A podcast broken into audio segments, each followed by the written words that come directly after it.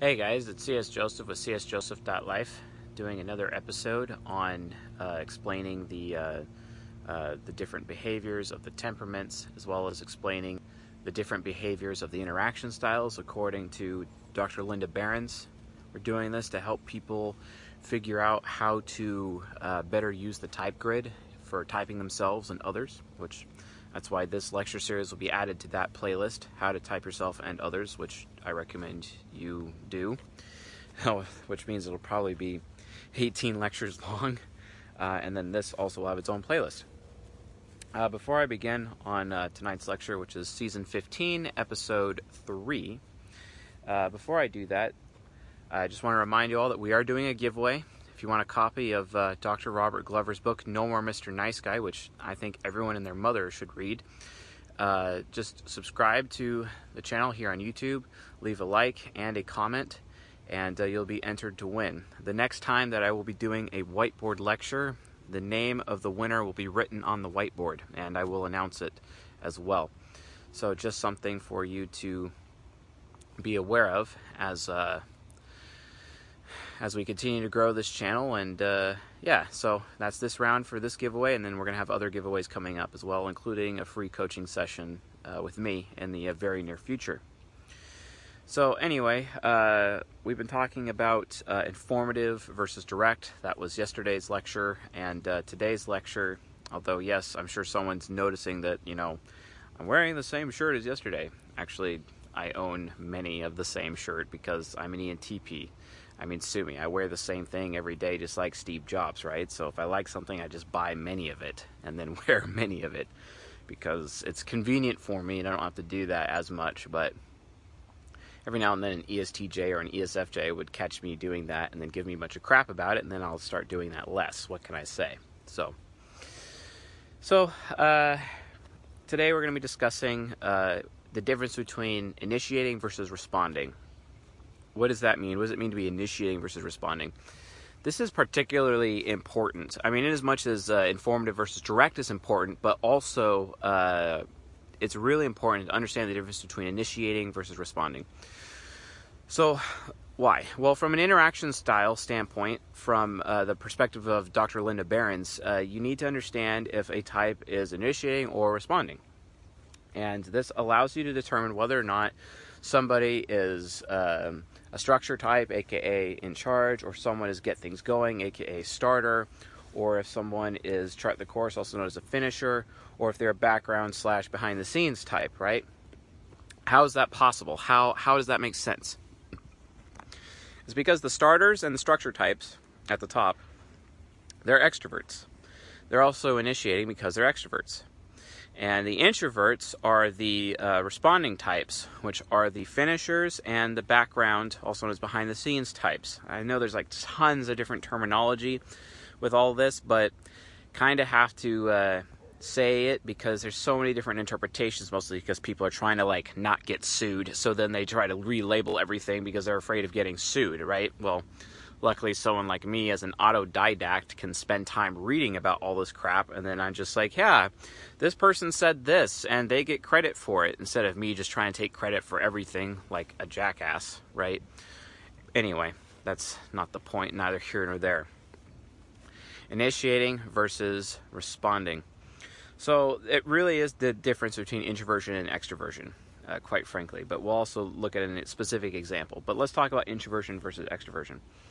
What is introversion? Introversion is when an individual requires solitude to recharge their mental energy, right?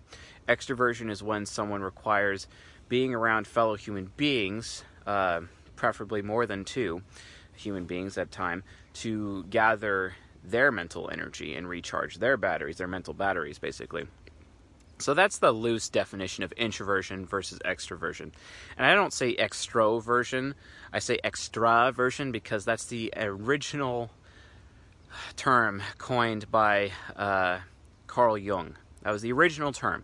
And I don't care about how the dictionary or Webster or whoever decided that it should be extroversion. I really don't care, and I don't give a damn. What I do care about is trying to be as accurate as possible to the original Jungian way of doing it, which is why I say extraversion, because his point was that people need something a little bit extra, right? And the extra thing that they need is other human beings being around them, interacting with fellow human beings, preferably in a group setting, so that they can gain, their mind can gain the mental energy that they need in order to stay productive, in order for them to continue on what they're doing, for them not to be depressed, for example.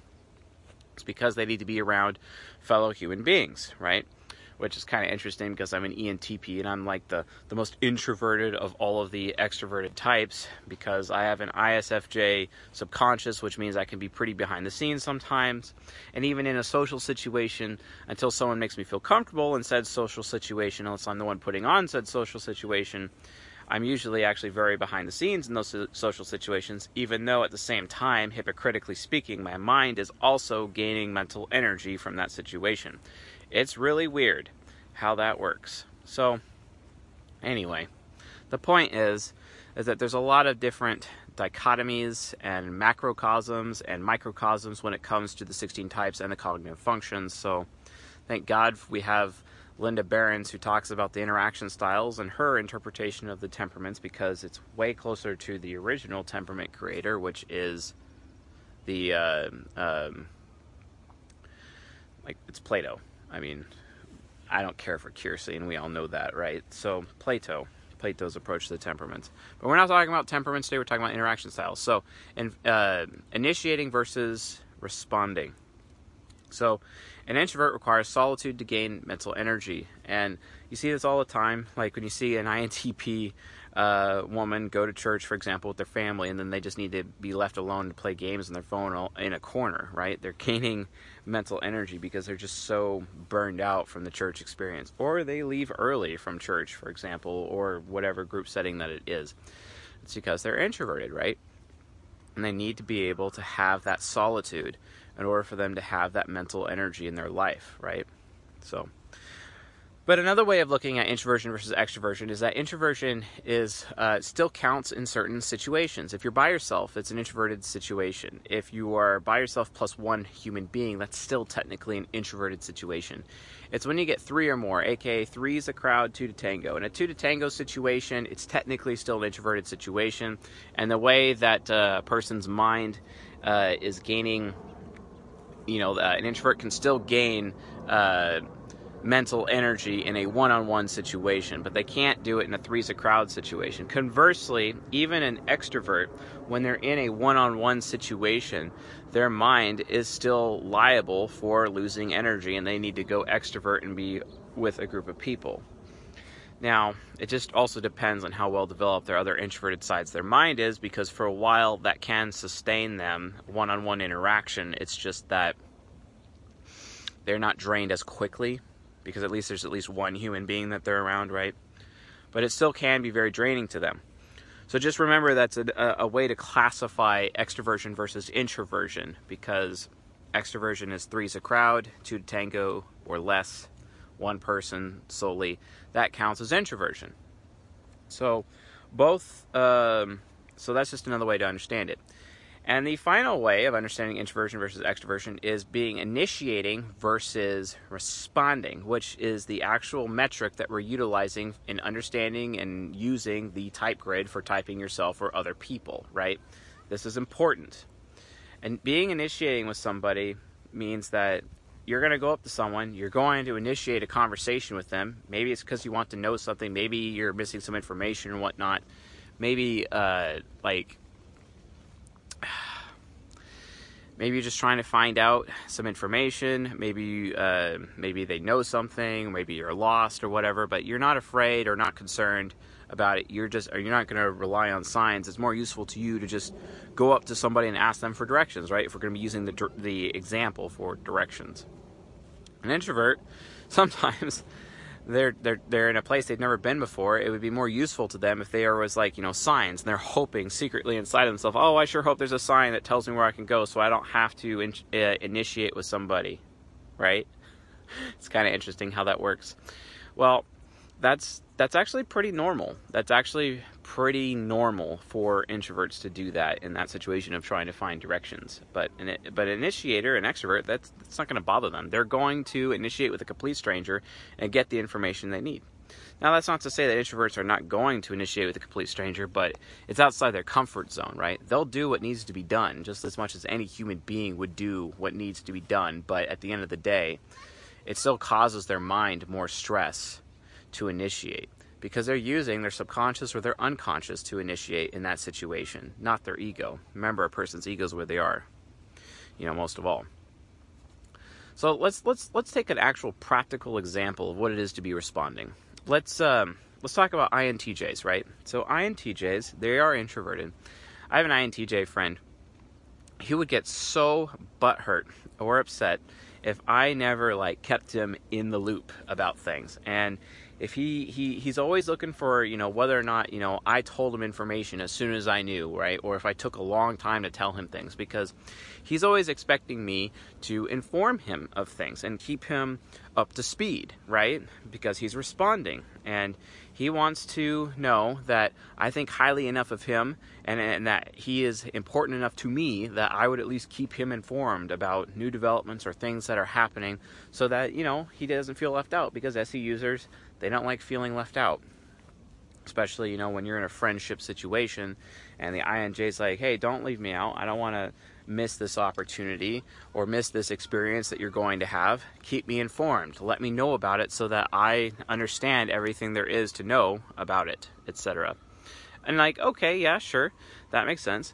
But they're being responding because the INTJ prefers me to basically go to them and give them the information that they need to keep them informed, right? An extrovert, however, if he was an ENTJ and he wanted to know what was going on, he just straight up open up a conversation with me in Discord or call me and just be like, hey, what do you know about this? And then I tell them. And then I'm put in the situation of the responder, right? In that situation, I would respond with my INTJ unconscious, also known as the shadow, or I would respond with my ISFJ subconscious. And then through responding, the ENTJ would become informed in that situation. And they're not afraid to initiate with me or take the initiative in that regard, right? So do you guys see the difference?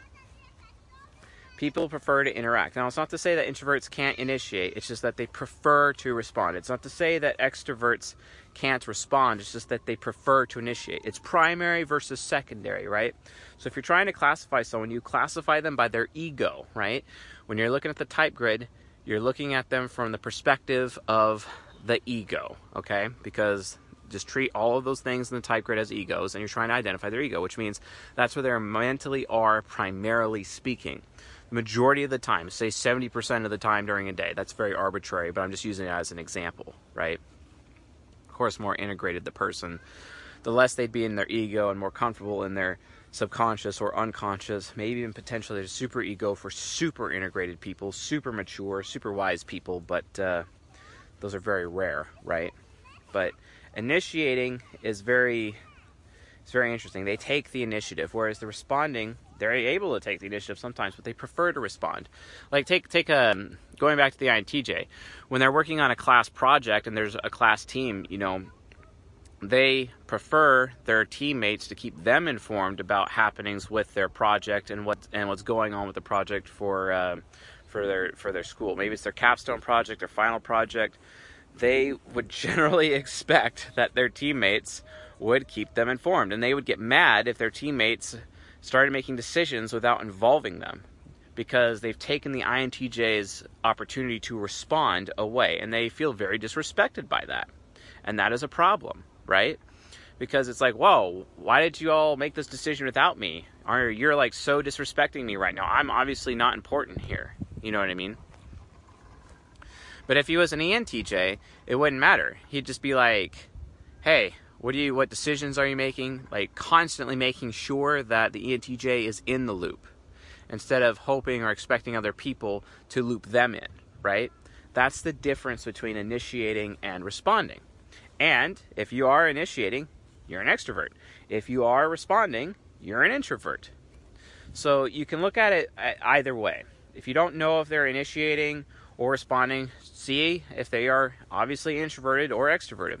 If you don't know if they're introverted or extroverted, see if they're initiating or responding. Either way, you will get the answer. Either way, you will find out. And here's the best part. Once you identify they're initiating, you've just eliminated half of the types.